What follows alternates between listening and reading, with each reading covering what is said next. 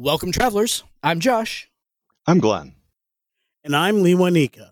And this is Tabletop Journeys, where we will be your humble guides on the quest to RPG adventures. Here at Tabletop Journeys, we are all devoted role players and storytellers at heart, and we absolutely love sharing our passion with you. In our main podcast episodes, we discuss D&D 5e's core rules and ever-expanding content, while also showcasing other RPG systems and bringing you fresh, new projects from indie content creators. Let us help you get the most out of your story, no matter what game world you're playing in, because detailed settings, heroic characters, vibrant NPCs, and a focus on story over rules can make any campaign legendary.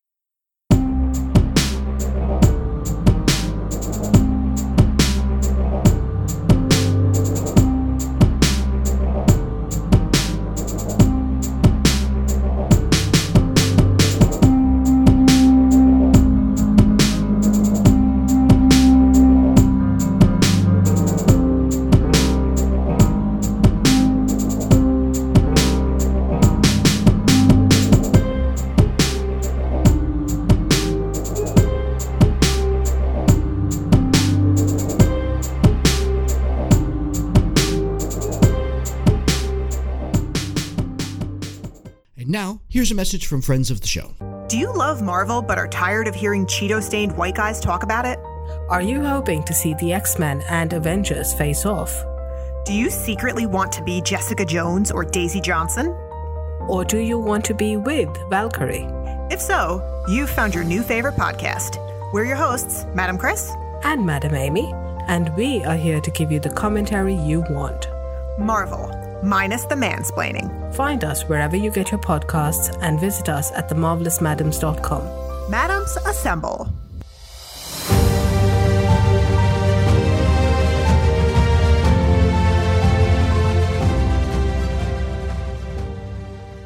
Welcome, everybody, to today's episode. So, this is going to be a departure for our normal episodes tonight. This is going to be like an interview where the three of us get to talk to each other, uh, which would be cool.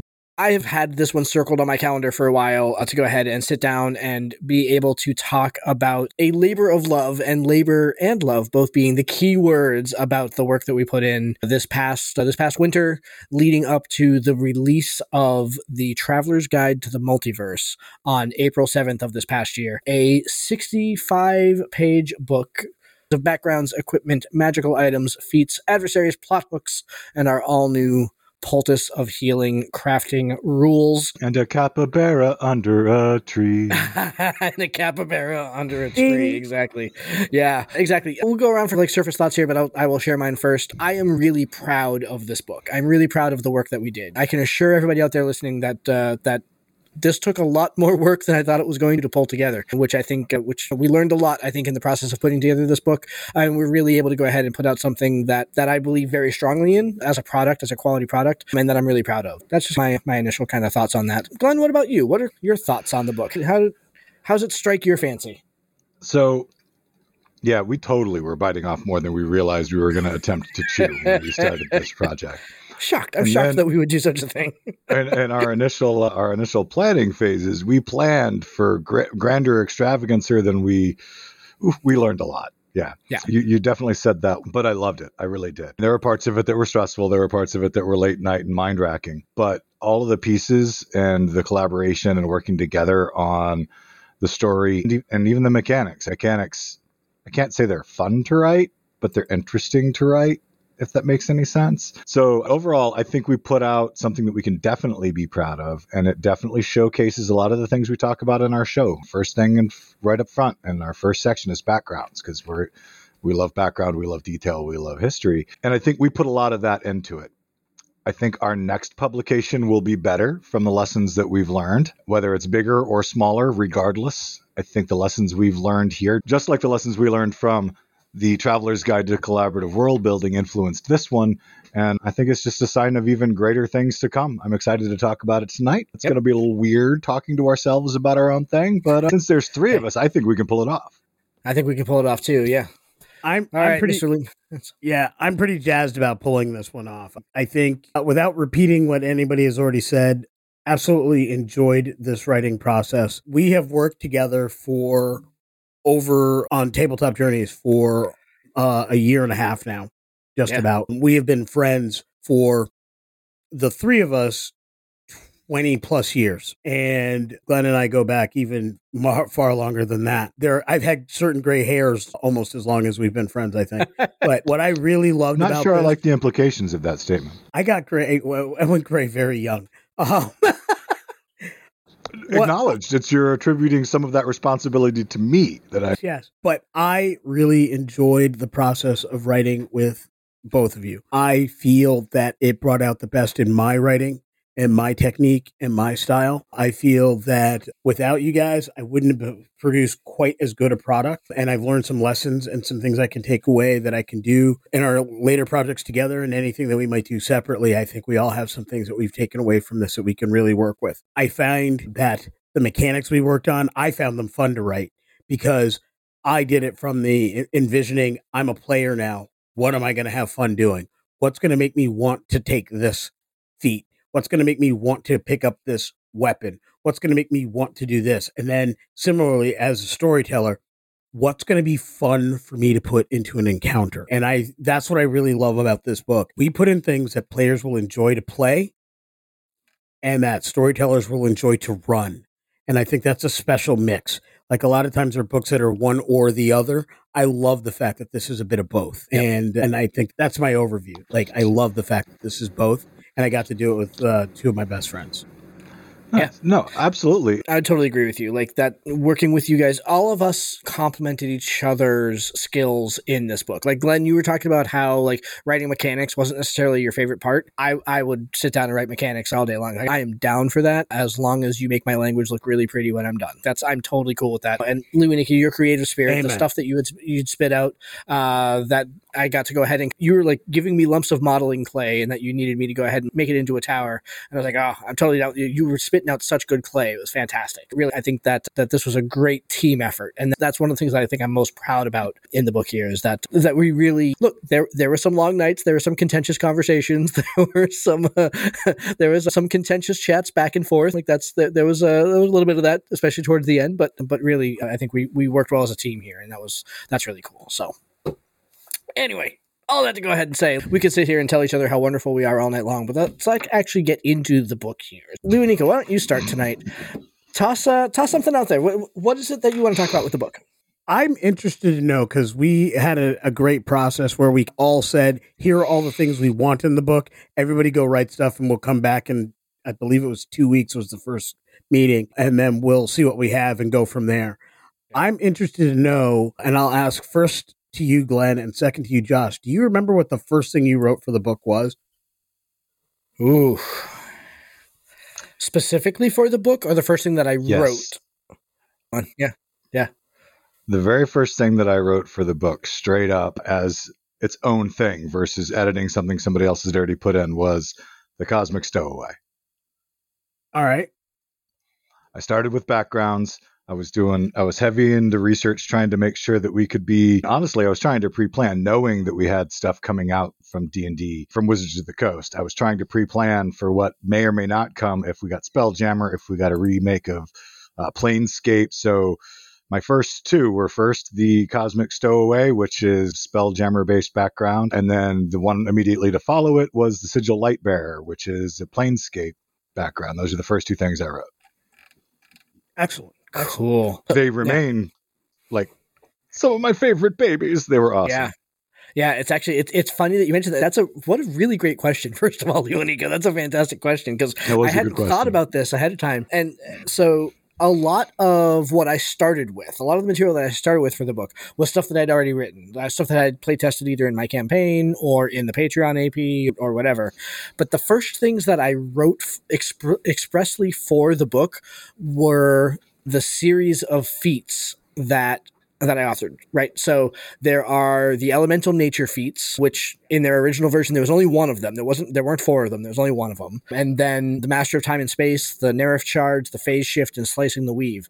All of those feats were generated by basically going through like old first and second edition Planescape books, old books like of that genre, old Dark Sun books, and stuff like that, looking for races that had particular abilities or stuff like that that hadn't made the jump yet to D and D. And so I was looking to say, okay, what are what's something cool that the Nerfs can do that I can make into a feat, and that's what became Nerf's charge. Or what's something cool that the Nerilli could do that that isn't in 5e yet? That became slicing the weave. So like it became all these various things, and doing that research part and breaking them up and bring them into feats specifically in the new book. That was an awful lot of fun. Glenn, you're absolutely right. Like now that I think about it, those are those I think those kind of like original pieces of nope, this is the shape that the book is taking, and this is what I want to say in that space was really cool. So what about you? What was what's the first thing that you wrote expressly for the book?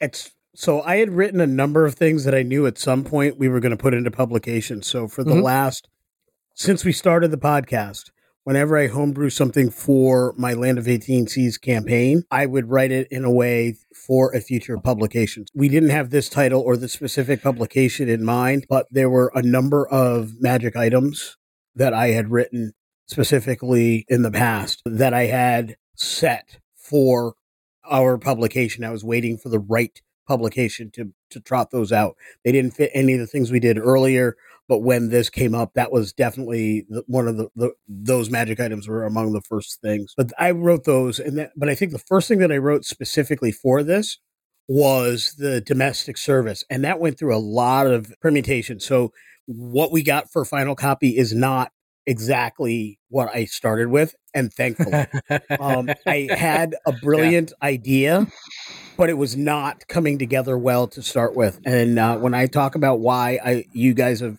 brought out better in me, that's a perfect example. It is a great background that adds a lot of sauce. Like I just kind of knew because I'm a big Downton Abbey fan, and back in the days of yore, used to watch reruns of Upstairs, Downstairs. And I loved shows like mm-hmm. Benson. I mm-hmm. like that interplay between the wealthy and the servant class and how that worked out. I think Game of Thrones has great examples of that all over it, especially with House Stark and the way things work there. And I wanted to have something that kind of encapsulated the energy of all of those things, but still produced heroes. And so I knew what I wanted, and it took some good nudges from you two to help bring it all the way there. But that was one of the first things I started writing, and I absolutely enjoyed it. Yeah. Yep. And I'm yeah. going to be honest, when you first pitched that to me, I was a little bit like, mm, not sure how many people were going to get want to play a background about being the servant in some big lord's manor.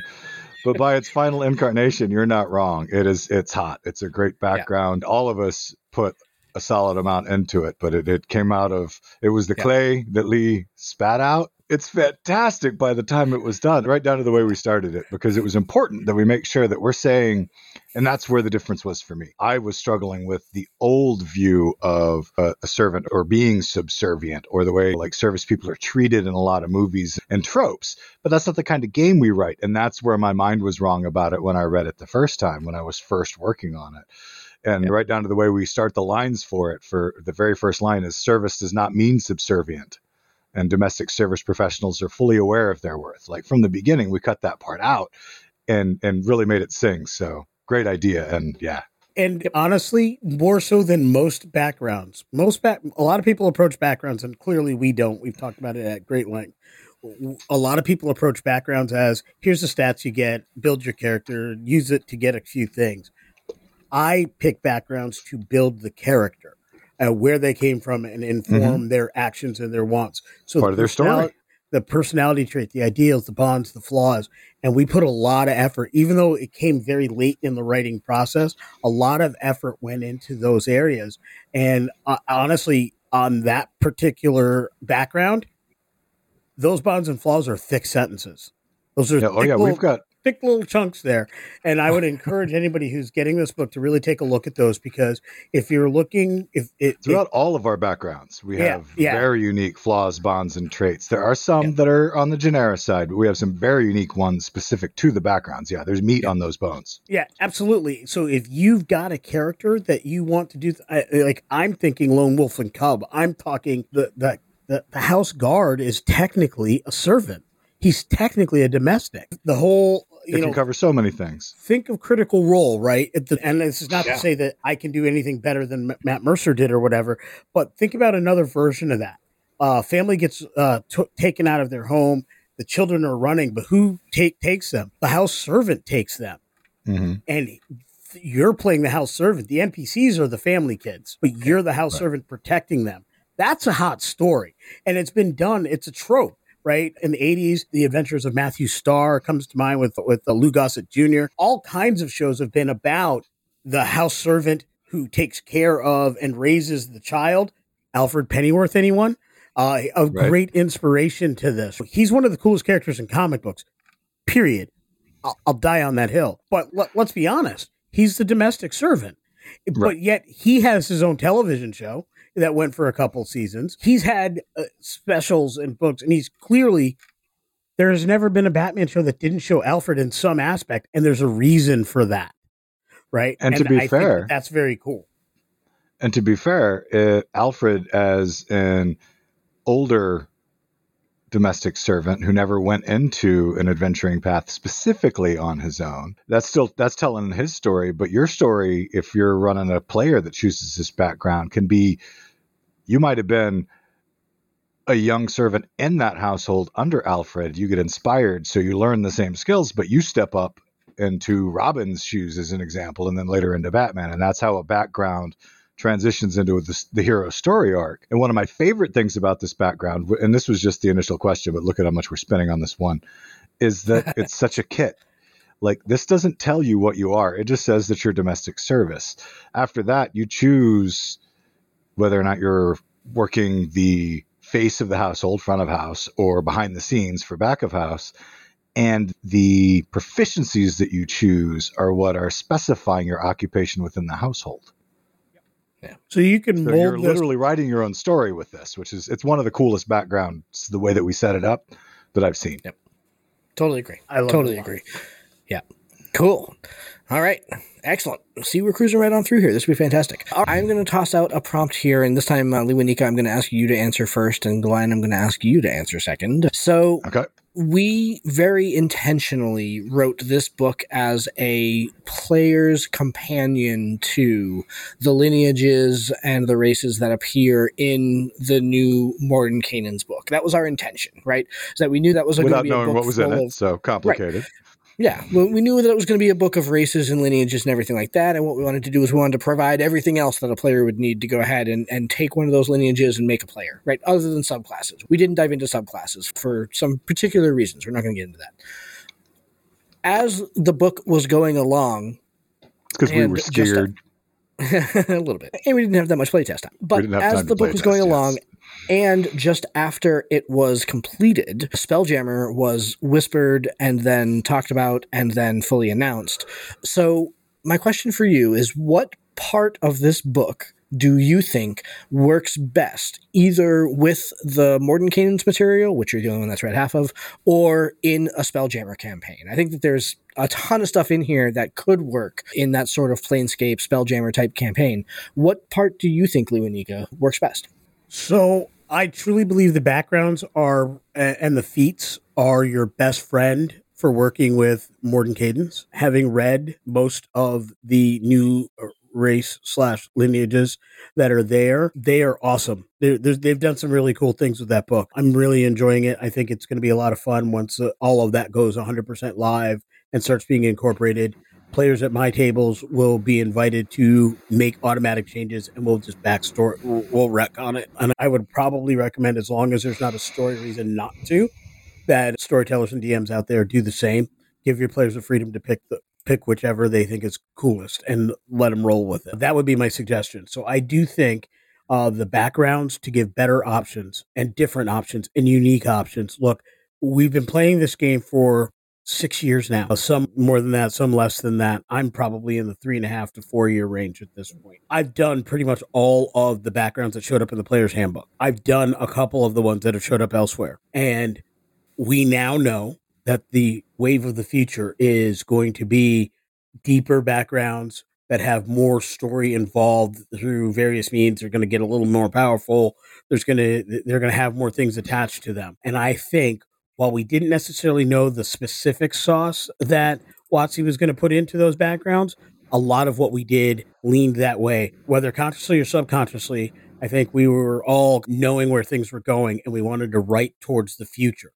So I think that section is a perfect segue for uh, Mordenkainen's. As regarding Spelljammer, which we got wind of later in the process, but we knew was coming on some level, the secret that we've been that we've already talked about at least a few times is that Josh, you had done a couple different uh, Spelljammer playtests with WotC. Yep. I did Right. one of them with you when we were at an event in Maine last November. for the races. For and the we had the UA, so well. we knew Spelljammer was coming in some fashion. And obviously, I think the answer is that the crew serve weapon uh, suite of things we did back backgrounds, feats, and equipment and mechanics, uh, rules that were written around that. I think they work beautifully together. I think they fit into existing campaigns, whether it's my people are going to get on a ship now, or I want to sail the oceans of Faerun, or I want to be corsairs on the Sword Coast, or I want to have an adventure that's not about what happens in Chult, but it's about the adventure to get to Chult and all the ports Mm. of call along the way. I think those crew serve weapons really bring out that piece of it. I think it makes ship to ship combat great. If you're inland and you're doing a, a siege campaign or a war campaign, I think when your players are running up on a castle and the castle starts raining down with uh, ballista and catapults, going to think twice.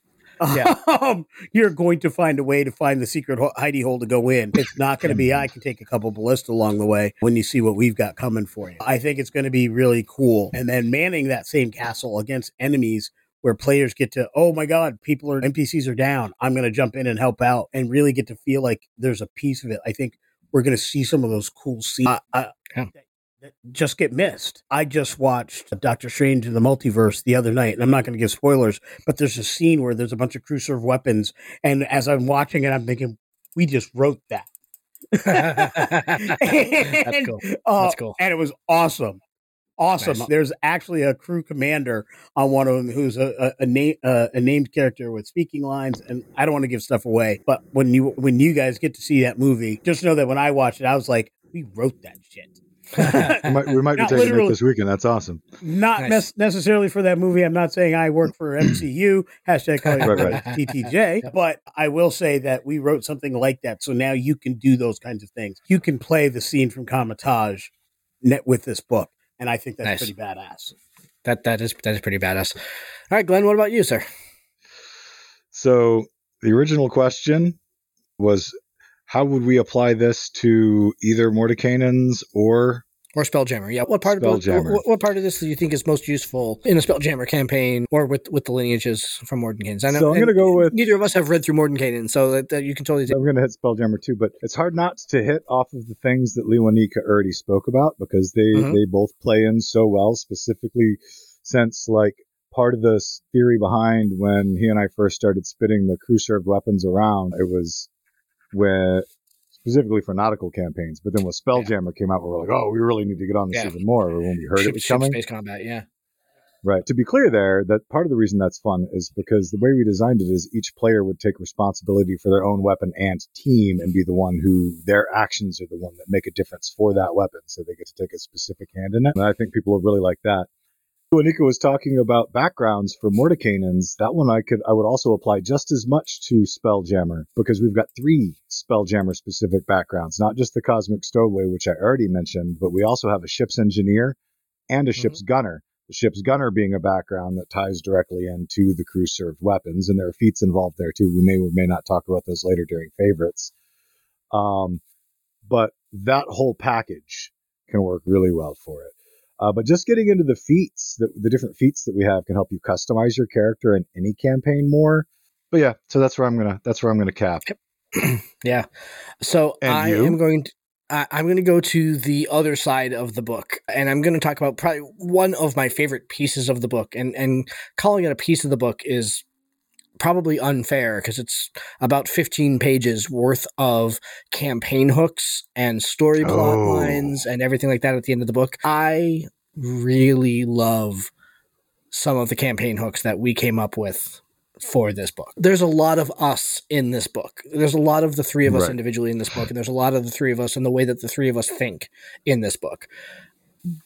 I think that if you really want to know how the three of us think, go through the section that has those plot hooks and look at the types of stories we like to run and the types of options we like to give. But so many of these stories would work so great in a, a, Planescape or Spelljammer campaign. I thought yours, the, the passenger, with all the options about whether or not it's a murder mystery or a spy thriller or an action adventure story, the way the kind of the branch of options that you attach to that, I thought was fantastic. Glenn, I loved the cage rattler, all the stuff that you're doing with the city of Sigil and all, the, the references to Sigil within the book here, but the uh, the quests that you wrote having to do with the cage rattlers and stuff like that.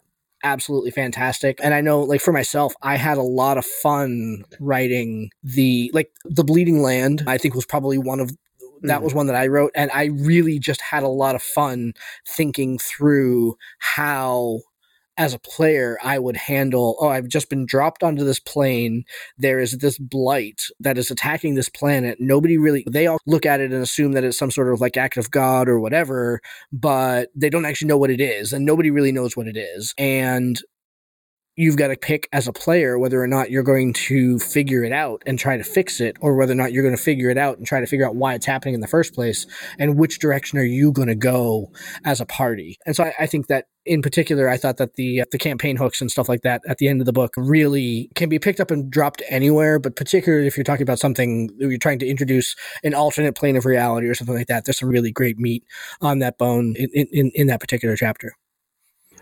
Absolutely. And that kind of reminds me of what I was going to say earlier that I totally forgot, which was that one of the things that I liked best about the way that we chose to write it is that it is so drag and drop. You could take parts of this and work it in anywhere. It doesn't have Yeah. to just be Planescape. It doesn't have to just be Spelljammer. It doesn't have to just be any particular world. And our story hooks, you're not wrong. They're Yeah. I, I I have to agree and almost feel guilty that I didn't go there to start with for earlier questions. When you say they are us, they are very much the games we like like to to run, but they're also the games we like to play.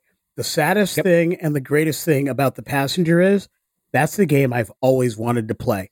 I have since the very first time I saw a Doctor Who episode, which was their take on Murder on the Orient Express, and the first time I saw the uh, an old BBC on P, on PBS version of Murder on the Orient Express, or and not to mention every time I've seen Clue, and every time Mm. I, I think I might be fifty at this point. movie. It's a red herring. I have wanted to play that game in D and D. I've never had a storyteller run it, but I've always wanted to be one of the characters trying to figure it out. And mysteries are not easy. I may it, Mm. you can make them fairly straightforward or whatever, but I also like spy thrillers. I like the idea of here I'm being chased. What do you do? You know what happens when you get roped into this anyway? Is it on a, a lightning train in Eberron? Is it uh, on a ship sailing to some other coast? You've got a captive audience. What goes on? There's a reason why Airplane worked for three Yeah. sequels. Beyond it was funny. It was because when you contain the action sure to a, a finite a finite place, there's drama built in, and because you can't go anywhere. Under Siege, the first one worked for a reason. Snowpiercer, as a movie, may not have hit huge at the box office, but it's a pretty hot series. From or, that's a bad pun there. Uh, It's a pretty pretty cool series. That's to a watch. That's got multiple seasons there. because contain the action, increase the drama. And I just love that one. And I think that's the kind of thing that, as storytellers, if you if you write and run the games you would want to play in, and you run them the way you want them to be run for you, your passion comes out, and your players will respond to them. Cool. I love it. Hey there, travelers. Do you want early access to all of our episodes? How about exclusive content, live broadcasts, and the chance to throw dice with your favorite hosts and fellow fans? You can do all that by signing up for our Patreon at www.patreon.com slash ttjourneys. But wait, there's more. For the next month, you can get a free coffee mug for signing up at the Adventurer level. Plus, Adventurer level Patreons automatically get complimentary copies of our latest book, The Traveler's Guide to the Multiverse, available on DM's Guild. We love doing this show for y'all, and your support helps us keep creating and producing great content for you. We have tiers to fit any budget for a monthly commitment, so join us today at www.patreon.com slash ttjourneys. All right, Mr. Myers, where do you want to go? So, my question for the both of you who wants to go first? You guys get to I made Louie I could go first last time, so I'll, yeah, I'll, Yeah, no, Josh's turn. Josh's turn. I'll hop on the grenade. I'll, I'll hop on the grenade. Go ahead. When we went through this, some of our toughest calls were things not to include. Oh, man. Oh, yeah. I'm going to ask this question. What didn't make the cut that you wish did? Even if it's being slated for a future publication, because some of the stuff that we wrote that didn't make this book because of either theme, needs more work, development, you Yep. will get those still later in future publications because some of it was hot, just not ready yet. Yeah, it really was. Um, it was very but- hot. Yeah. But if it's something coming in the future, just teasers, not full details. Yeah, yeah, yeah. So I'm gonna. I want the record to show that I am being a good guy about this and not stealing Lewanika's. Because I think I know what Lewanika is going to say, and I absolutely agree with him. That's probably the kind of like the biggest thing that I I wish was included. But I'm gonna be good. I'm gonna be good about it. I'm not gonna go ahead and I'm not gonna take his. Instead, what I am going to say is Mhm, I'm going to waffle for a second here.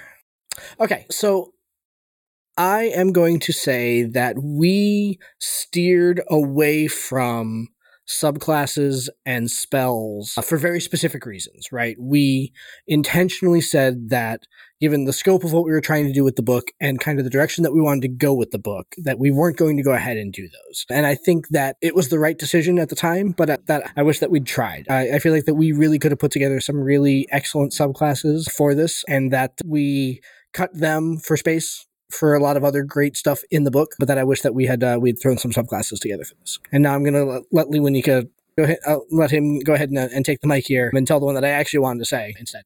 before I do that, I was actually going to say I believe the best answer, and in all fairness, could we have gotten some of those things done? Yes. The problem is I don't think they would have been play tested, and backgrounds are Yep. fairly easy to to. And, and some of the stuff I had play tested. Some of the backgrounds we we took care of, like we had play tested in pieces and parts. They don't require a lot of thorough play testing for Not as extensive. Yeah. Mhm. it was Um, easier to get the play testing off that we needed for the smaller things. Yeah. But Yeah, spells, totally. as we learned through some of our interviews, specifically with the crew over at Splinterverse, that if you're going to do spells, you have to make sure that what you're doing is worth replacing something else that they would have access to. Specifically, when you're talking about warlocks, that's where the conversation came. But honestly, when we were th- talking about this and thinking about it, I actually thought about that. Like, how would I know if I would want to take that more than that? I would have to play several adventures with a spell. How often did it come up in games where people didn't know I specifically had that? They'd have to know I have it, but they'd and they'd have to know it exists, but not create situations for it. Yep. But to know how often the situation would come up using it. That's Yep. a playtest thing that takes time. And Yep. honestly, I didn't think because we put ourselves into a pretty tight schedule. I didn't think we had time to do the kind of judicious playtesting that we would need to in that short time frame. totally agree with you. Yeah. Similarly, agree. subclasses, same thing. We found just by doing the Blood Hunters class warfare, that's why we're doing class warfare, really. We're taking scenarios, not campaigns. Yep. To really quickly say, hey, we talked a bunch of uh, hoopla or we talked a bunch of smack about a given subclass. Now let's see it in play. And honestly, that idea came to us from our actual play game where Josh said he absolutely loved a subclass. I said I absolutely hated a subclass and just to spite him, I played it to see if it'd be any good. And Yep. it's one of the most awesome characters I've Yeah. ever played. That was born out of a, a big. I'm going to give my my companion, my good friend, the, the big middle finger. And lo and behold, that middle finger was Yeah. looking right back at me. Yeah, exactly. Yeah, yeah, yeah, Um, yeah, yeah. So we we I- made the right decision for Absolutely. the quality of the book and the quality of the things we did, but we didn't just throw those out. A lot of the ideas that I was considering, I have just in the last two or three weeks penned. I've had a couple subclasses that I've been ruminating on for a while that I think I'm at the point where once we get a little bit more, I'm willing to start playtest. And, and I think we're gonna we're I can almost guarantee we're gonna have them in the next book. Certainly subclasses. Spells, I'm not particularly great at writing spells, but I'm good at perusing and procuring spell lists. So what Yep. I found that I did, I think, quite well with one of the ones I'm working on, uh, looking at you Rangers, was a an additional spell list and what that grabs and what that does. So I think I've procured some great spells to add to the Rangers' normal loadout. So Yeah. there's some stuff coming that I think is going to be better quality. One because of lessons learned in this book, and two because we're going to have a little bit more time between this publication and the, and the next. And the next one. Yep. Totally agree with you. Okay. Now you get to answer the question. And the question was, what Wait, that was all his preamble? Oh, yeah. That was just him responding to my answer. Abs- yeah, absolutely. Holy freaking crud, dude. let us be clear, my preambles are legendary. Lengthy. I'm not sure legendary is the right word. Yeah, I guess my best way of answering the question is I had a couple different things, but honestly, we had some other damage types with the crew serve weapons that, eh, for exactly the same reasons, maybe I shouldn't have gone second. You Uh, stop talking to make your cute little baby faces. Yeah, I would say this that for all the right reasons, there are some challenges with the mechanics. We have we have a great base for the mechanics, and we have a really strong idea of where we want to go with them. But those are not gone forever. They're just going to require some playtest to see if they're overpowered or underpowered, if they're over, Yep. you know overwhelming, underwhelming, that kind of thing. So there's some playtest going in. So we took a little snippet out of the crew serve weapons that will show up in future publications. And I think that's okay because it's going to be cool. But we wanted basically other damage types. Yeah, it, it'll be awesome because it's going to come out in something that it still makes sense for. And it's more than Yep. okay. It was necessary because there's no way once we realized somebody pointed out a critical error in, in our judgment on something. And once we realized that, it was going to take far too much playtesting to correct in time for this. Yeah. But that was mine. That was my answer to my question. Oh man. I think it's funny that all three of us had the same. Like all three of us look at. at- So listeners out there thinking about this, how often do the three of us agree on freaking anything? And all three of us are like, "Yeah, man, those additional damage types for the crew served weapons, that's going to be hot and spicy when we Dude, get it right." going to be And awesome. we we didn't quite get it, but man, it's going to be hot and spicy when we do. So be watching for that in later books because all three of us apparently agree. Was, was there anything else that, that you weep for uh, on, on the cutting room floor there, Glenn? Yeah, I'm gonna have. I'll, I'll, I'll fall back to my backup answer because I did have a backup just in case. Uh, Mhm. my backup answer would be: it really hurt me to take the items that we had that were awesome and they sang, and the ones that we chose to hold off for a future publication. Um, some just because they didn't quite fit the theme. Some Mm-hmm. To not have too many of one specific type of item. The the the vertical torque Kazat self inking quill items. and his Oh, ever expanding field journal. Those were Yep. both uh, pretty Yep. cool. You, the the named the named items that you came up with in particular for this, Glenn, I I, I will say uh, again, not to stroke your ego too much here, but Huh. the items that you attributed to the many NPCs that inhabit your brain space were fantastic. I so I know so and the, our the- actual the- play table. Yeah, the items for Kazat that did not make it were fantastic, but the items for Sprocket that made it into the book are all awesome. They're hysterical. I, I love love them Sprockets. so very much. Kudos to you on those, my friend. Thank you very much, my friend.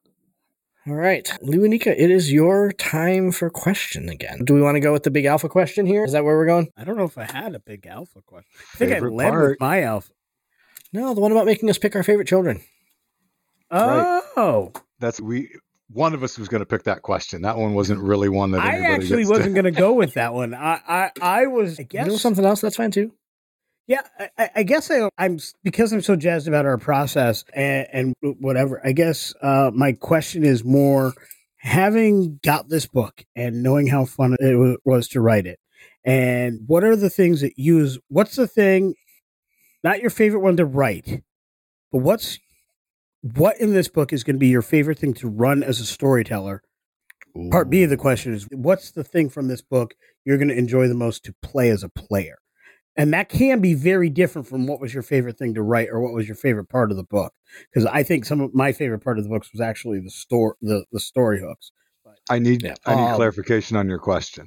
So it had a lot of meat in the end. Yeah, So could so- you summarize? part one, what's your favorite thing in the book that you're going to get to use as a storyteller?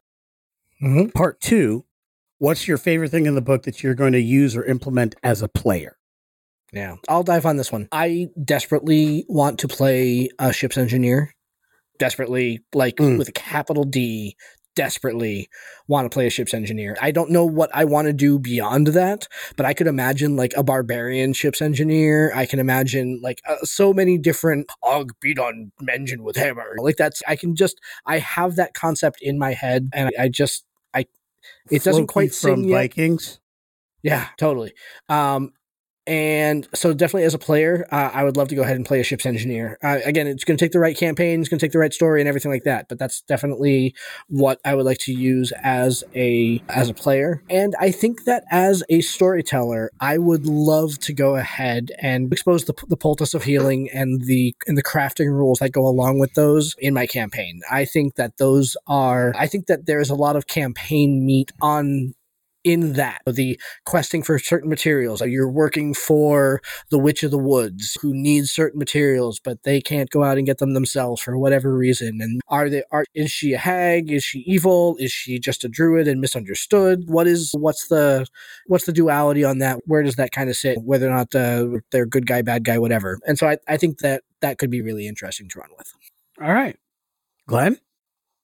Okay, so very good answers, Josh. I liked both Thank of you. those. Well, you were like much. straight up right in there with the yeah yeah no I I, the, I uh, I knew the answer to that one yeah ship's engineer. Yeah. You wanted to be?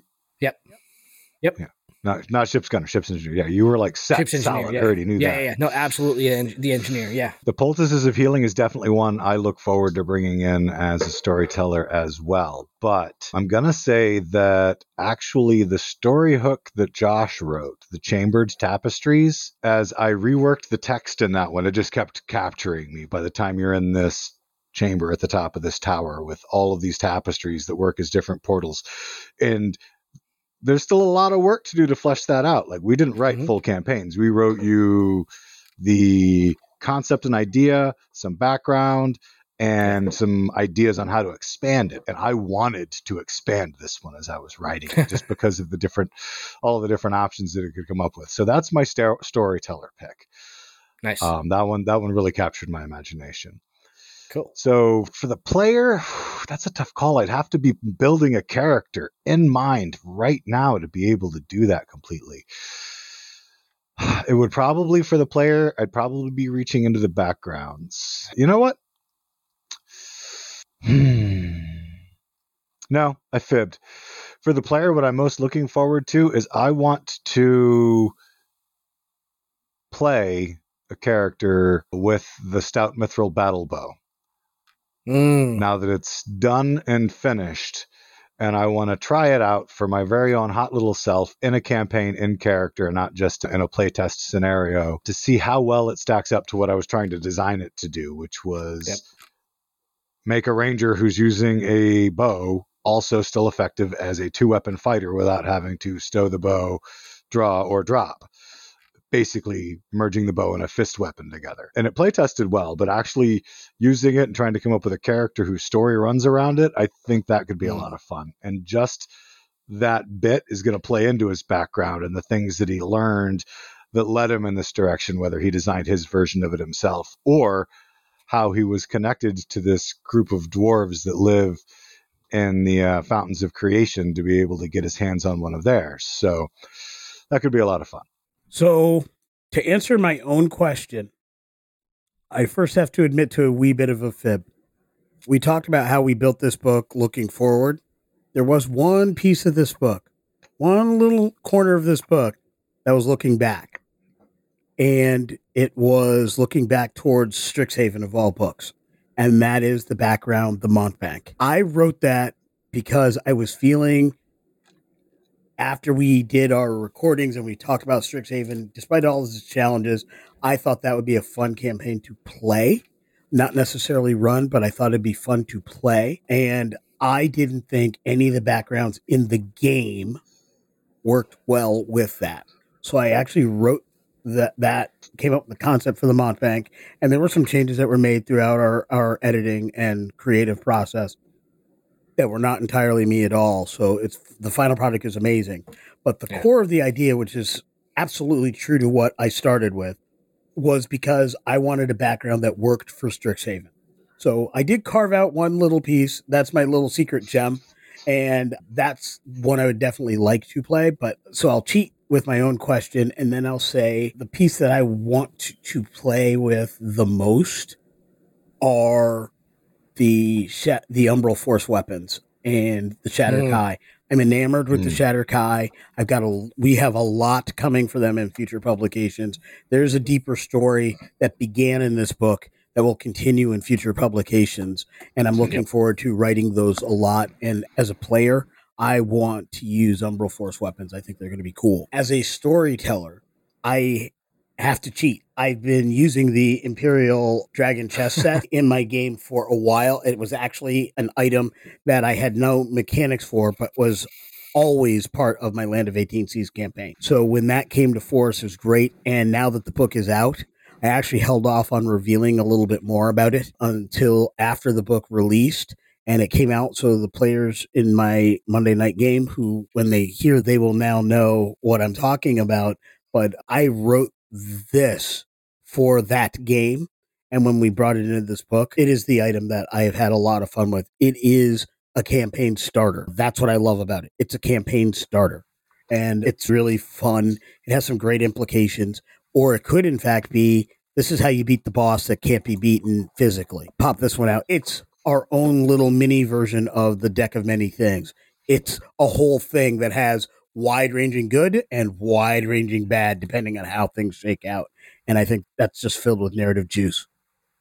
Have you had anybody in that Monday night game yet play out the skill challenge in game for that, that we wrote out for the for a game of Dragon Chess? Not yet. I'm actually waiting for them to do that because the chess set is there. It is actually in the possession of a family member of one of the characters. It was used to start a catalyst, which it resulted in the campaign actually happening and the events uh-huh. that are going taking place right now. So whether or not they choose to try to take that and try to do a thing, I'm actually waiting for that.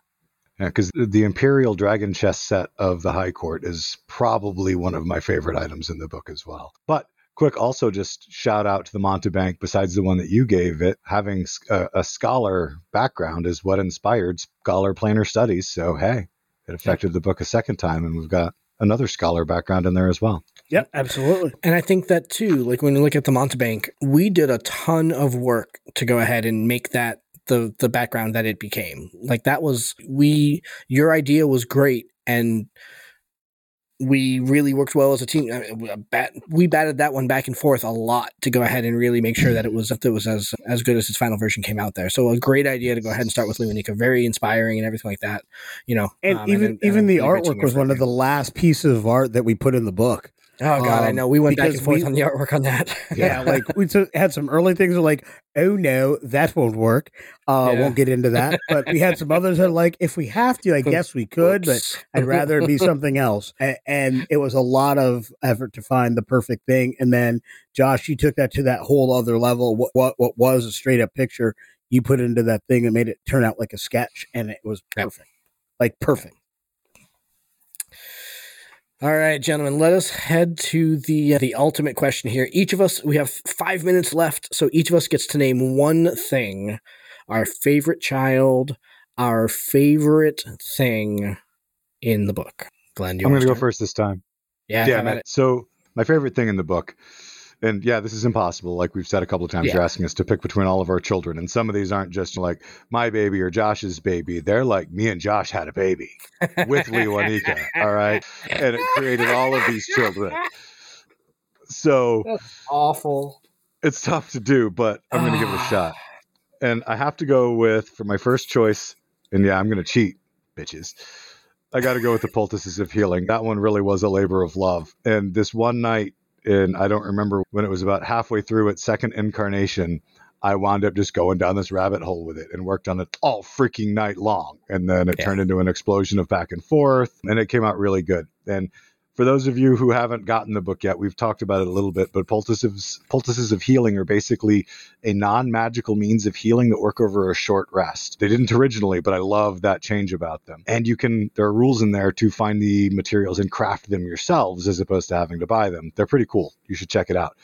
Yeah. But I do also want to throw out there that in recent books, we've noticed that hit dice, which is your current method of recovering hit points over a short rest, seem to be becoming an expendable commodity in other backgrounds and things, as we've recently discovered. So, an alternate non magical healing method over a short rest, I think that was accidentally very well positioned because we had no Yeah. idea they were about to have you start spending your hit dice on other things.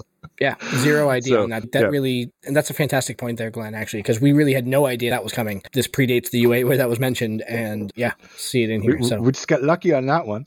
we really um, did. Yeah, But then I have two other quick favorites just to throw out, but they're both really quick. I loved Mhm. all of the uh, art searches and the art manipulation that I got to do. I think my, my, my skill as a graphic artist in general is growing. Mhm. Making the cover was a great challenge. And just the picture manipulation and the fun, like Josh, you turning the that one into a sketch. We did some Mhm. reverse some reverse imaging on a few of them. It, it was just Yep. a whole lot of fun to effectively be a three man art director team on a book. That was something I've never really done before, and it was Yeah. that was a riot and I really enjoyed learning to make stat blocks. I'd never made proper stat blocks before using a stat block tool. That was a good time. all right, all right, Mr. Miller. My number one favorite thing. So many. Honestly, it's the stat blocks. I think we made things that are going to be fun to run. Uh. I really love the stat blocks we did. We put a lot of time and effort. Uh, honestly, I would say easily two weeks extra went onto the length of time before this book was produced. That wasn't probably initially thought of was within our original time frame, but uh, a good two weeks or a good two weeks was just in perfecting the stat blocks, learning how some of the numbers work, getting a really good feel of the CR system, which would The not have worked yeah. if it hadn't been for a year's worth of class warfare or half a year's Yeah. worth of class warfare and knowing that and and learning to trust the CR system. I gave a lot of flack in earlier episodes about oh CR's bunk, it's not all that good.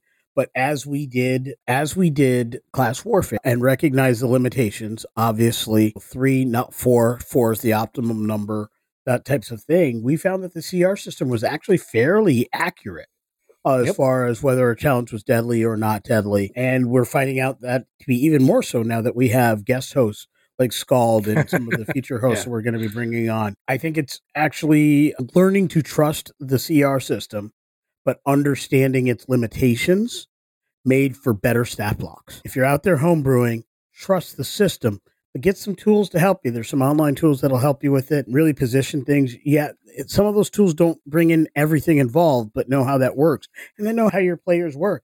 I've run some better, and not even involving these, I've run some better combats because I have a better understanding of the CR system now. I think at some point we're probably going to have to do an episode where we really dive into that and stat block construction or use of stat blocks, when to use what Yep. abilities, what's too much to ha- have, what's not enough. I think there's uh, a good DM's toolkit episode in, Yep. in that. But I loved writing the stat blocks. And Josh, it has not been mentioned at all during this episode. And I think that's a tragedy. Your work in bringing the fourth realm to the tabletop journeys and this publication Mm. was brilliant. It was not something I would have thought of. It's not something I would have done, but I absolutely loved every minute of it. And I was Yeah. proud to have the opportunity to add additional mouse rinks and add mm. some flavor to the p- pendulum. And there's even more to come. Like we Yeah. spoke about the Shatter Kai, this is not the end of, of the fourth realm stories. We've got more stuff coming.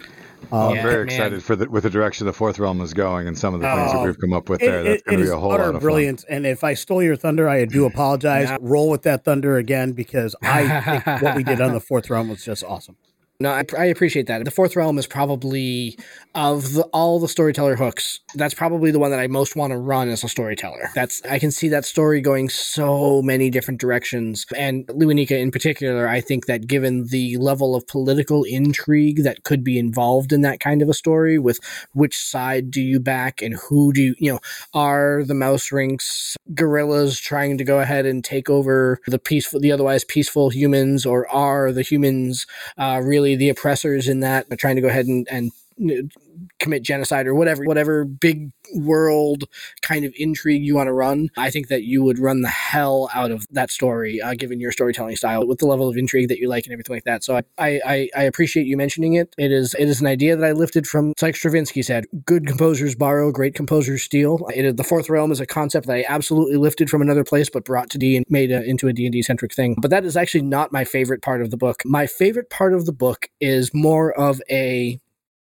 conceptual thematic character of the book. The three of us like to laugh, and the three of us like to laugh at each other on some level, but the three of us love to laugh in general. We really have a great time talking about this stuff and doing this show and, and talking about books and everything like that.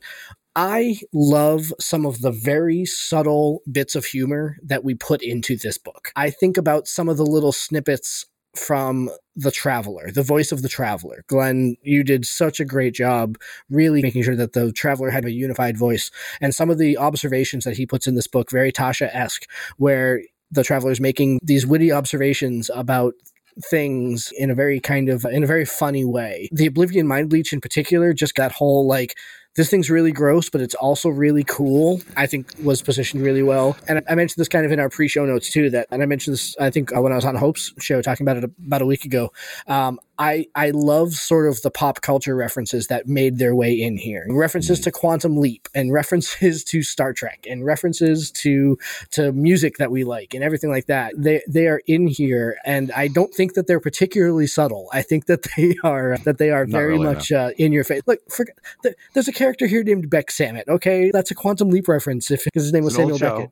Right, yeah, Anybody it's an old yeah, show. Sam it's not that old a show. Come on, it's not, that's not that old a show. Come on, it's, it's The Montgomery- say for the Montgomery time or the Montgomery, time. eh, Oh, totally. Right. Yeah, yeah. That is one of the things that I think, and again, we talked about this at the very beginning of the show, but that I am most proud of is that the three of us as people and as a group are in this book. And really things like that really they make this book mean a lot i think to, to me in particular is that really i think that is very representative of how the three of us think and how the three of us put things together and what we want what would we want in a book? What would we want to see in a book? Right. and so that kind of uh, that kind of high level like out almost out of character sense of humor wrapped in a veneer of seriousness is was a lot of fun to, to put together all right, gentlemen, with that note, uh, let us uh, call it an evening. So if you want to check out the Traveler's Guide to the Multiverse, uh, you can go to www.ttjourneys.com. Right now, there is a pop up on the TT Journeys website that will give you a dollar off the book if you click on it. So go ahead and uh, check that out. Otherwise, go to DM's Guild. If you search for Tabletop Journeys, you'll see all of our publications available right there to go ahead and, uh, and purchase. Uh, Glenn, you mentioned the Traveler's Guide to Collaborative World Building earlier.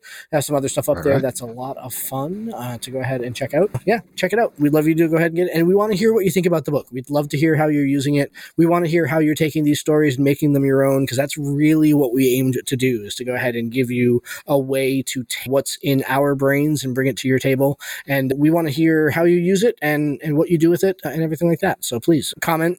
Email us, send us notes on Twitter. You know how to go ahead and reach us on that. So we'd love to go ahead do something you're doing it. totally crazy. Rate it and review it on DM's Guild. That would be fabulous. If you buy the book on DM's Guild, please leave it, leave, a review. We would love to go ahead and hear it uh, and see it there. And before we do our final sign off here, I do just want to go ahead and give one final shout out to our amazing editor crew. Glenn, I know you worked uh, really hard on po- polishing up the the stuff that Lewanika and I were throwing at you for mechanics and story wise. And then Trish and Marty, not only friends of the show, but obviously a huge influence in making sure that this book uh, came out as good as it did. We really appreciated the amount of time they spent on reading this and trying to uh, trying to piece together what the three lunatics on this side of the microphone were trying to say. Really, Trish Marty couldn't have done this without you. Really appreciate you. Okay, that is our show for this week. Uh, next week, we begin uh, in earnest some of our Eberron content. We're going to talk about pulling up some uh, home some elements from Eberron: The Last War that you can go ahead and bring to your table, even if you're not running an Eberron campaign. So that will be uh, that will be our show for next week. And also next week uh, begins the first episode of the D20 Modern Patreon AP game, the Spy Game, run by Mr. Miller Dun, over dun, there. So that's going to be our AP starting uh, on the 24th here, this coming Tuesday after you hear this episode. Yeah, so that's a good time. I've, I've been listening to some of the uh, some of the pre-episode stuff, uh, so that's that's a good time. So anyway, all that to say, gentlemen, thank you as always. Appreciate the uh, the time tonight, and uh, everybody out there listening, appreciate you uh, hearing out here. Check out the book. Let us know what you think. We'd love to go ahead and hear it. Yeah. After Take all care, that, everyone. though, Have a wonderful yeah. night. Yeah, Peace. take care, everybody. Thanks so much. We'll talk to you next week. Thank you for joining us. This has been Tabletop Journeys. We would love to hear your feedback on our show today. Join us at www.ttjourneys.com, where you can subscribe to the blog to leave comments and see all the content that we publish beyond the podcast. You can also stay in touch by subscribing to our Twitter at TT Journeys, by joining our Facebook group, Tabletop Journeys, or by sending an email directly to podcast at ttjourneys.com. And remember, if you want early access to all of our episodes, a chance to drop dice with your favorite hosts, and maybe even appear in one of our actual plays, you can join our Patreon to help support the show at patreon.com forward slash ttjourneys. You're listening to us on Stitcher, iTunes, Podchaser, Spotify, or Audible. We would appreciate it if you would like and subscribe to the podcast on that platform. Full episodes come out every week on Saturdays, and every Tuesday features our actual play episodes. Thank you for listening and for being a part of our growing community. And in the words of another traveler along our path, we bid you shade and sweet water.